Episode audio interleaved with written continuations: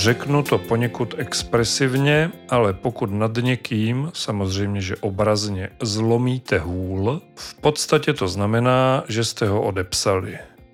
Úsloví zlomit nad někým hůl se používá v případech, kdy už nějakému člověku nedáváte žádnou šanci, považujete ho za beznadějný případ, zkrátka skončili jste s ním.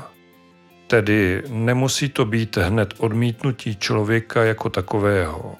Když se někoho snažíte naučit hrát šachy nebo pochopit pravidla baseballu a jemu to s prominutím ani za boha nejde, můžete zlomit pomyslnou hůl nikoli nad ním, ale nad tím ho to naučit.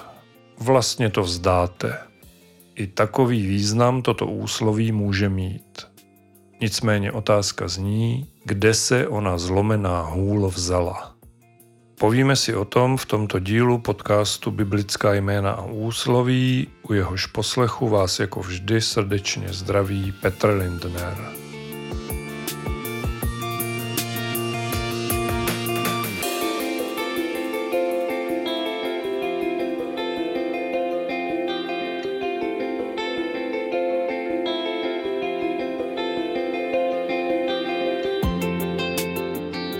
Že toto úsloví pochází z Bible, v tomto pořadu asi zdůrazňovat nemusím. Ano, je to tak. Poprvé s ním přišel prorok Zachariáš, byť tedy fakticky vlastně ne on, ale sám pán Bůh, který mu tato slova předal.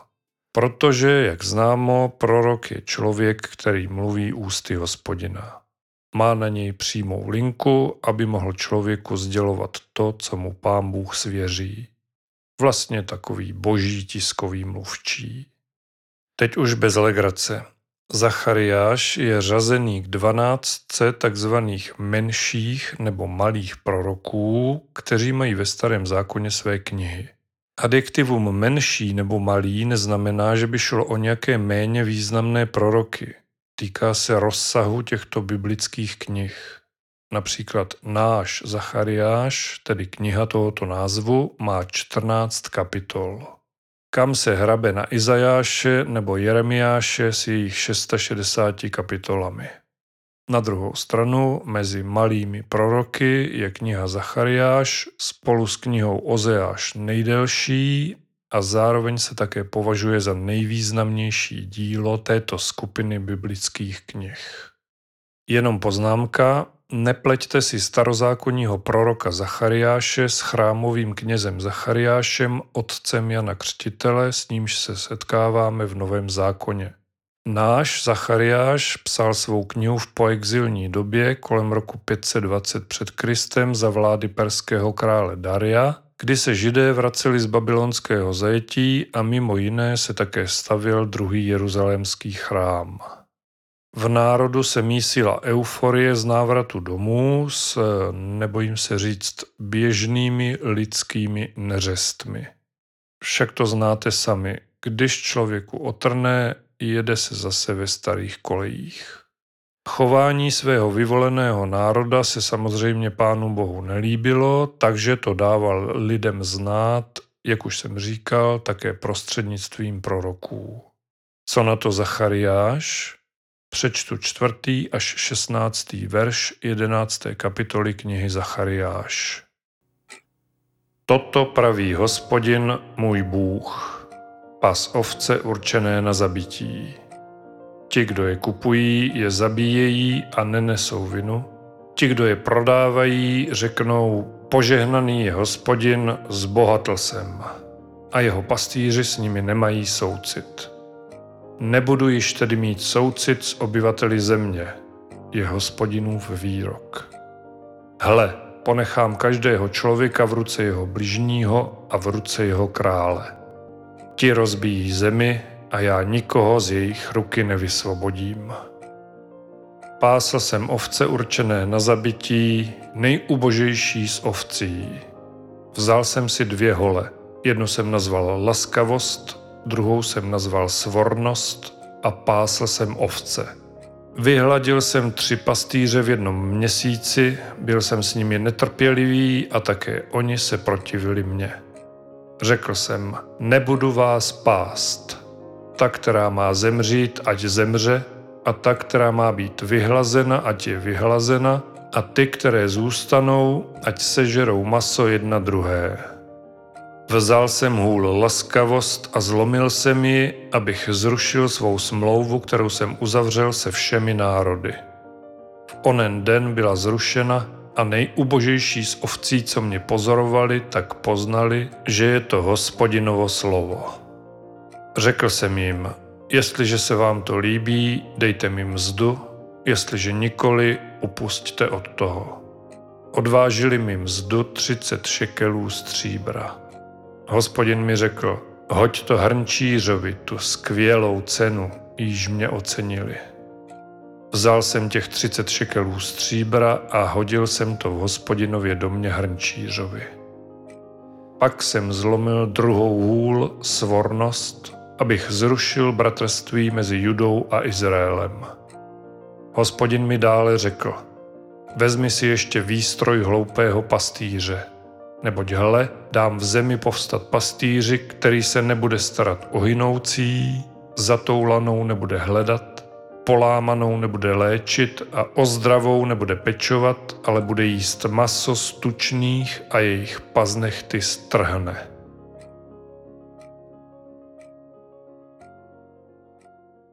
Tento text zní všelijak, ale rozhodně nepovzbudivě.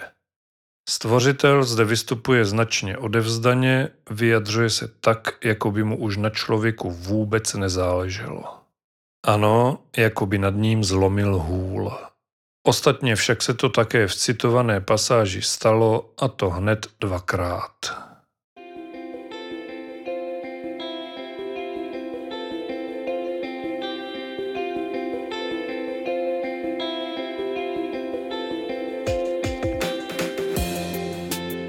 Jestliže jste citaci z 11. kapitoly knihy Zachariáš poslouchali pozorně, určitě jste zjistili, že ty dvě hole neláme sám pán Bůh, nýbrž autor textu Zachariáš. Hospodin totiž přiměl tohoto proroka sehrát jakousi divadelní roli. Říká mu pas ovce určené na zabití. Načež Zachariáš začíná líčení svého vystoupení slovy Pásl jsem ovce určené na zabití, nejubožejší z ovcí, aby v zápětí dodal, vzal jsem si dvě hole. Jednu jsem nazval laskavost, druhou jsem nazval svornost a pásl jsem ovce. Asi nemusím zdůrazňovat, že v Bibli se slovní spojení pást ovce používá ve smyslu starat se o lidi, pečovat o člověka, o národ, a pastýři pak buď to sám pán Bůh nebo některý z lidských vládců. Skuteční pastýři skutečných ovcí snad podle dobových pramenů používali dvě hole. Jednu menší pro nahánění stáda, větší pak pro ochranu před zvířecími predátory. Zachariáš v našem případě a v citovaném českém studijním překladu Bible jednu hůl nazývá laskavost, druhou pak svornost. Jiné české překlady pastýřské hole pojmenovávají vlídnost a pouto, náklonost a jednota, milost a spojení. Bible kralická říká, nazval jsem jednu utěšením a druhou jsem nazval svazujících, a překlad starého zákona od Vladimíra Šrámka z roku 1947 hole pojmenovává jako láska a svazek. Ať tak či tak, myslím, že cítíte zřetelné spojovací linky u různých názvů obou holí, které Zachariáš v roli pastevce nad lidmi zlomil. Přerušil spojení s boží milostí a přestalo mu záležet na jednotě židovského národa. Znovu ale opakuji, že šlo o jakousi divadelní hru se Zachariášem v hlavní roli. Nikoli v komedii, ale vážně míněnou tragédii.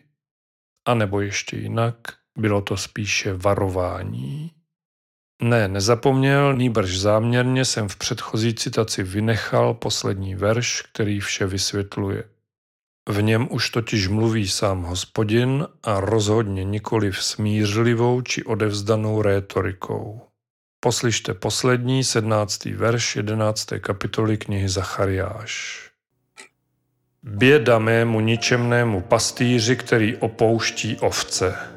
Meč proti jeho paži a proti jeho pravému oku.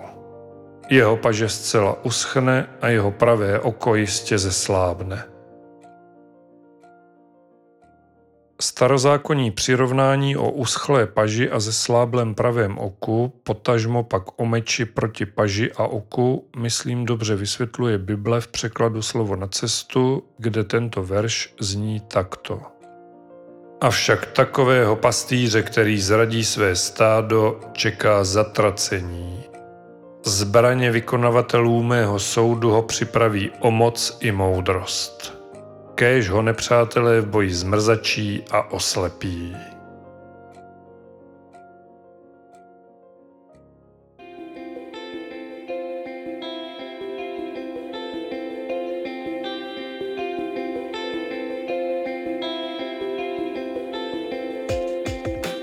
Pán Bůh to samozřejmě nevzdává, nesmiřuje se s daným stavem, ani mu není lidské konání lhostejné.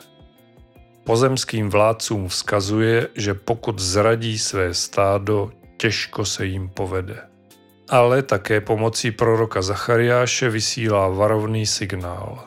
Pozor na to, lidi, nechtějte, abych nad vámi zlomil hůl.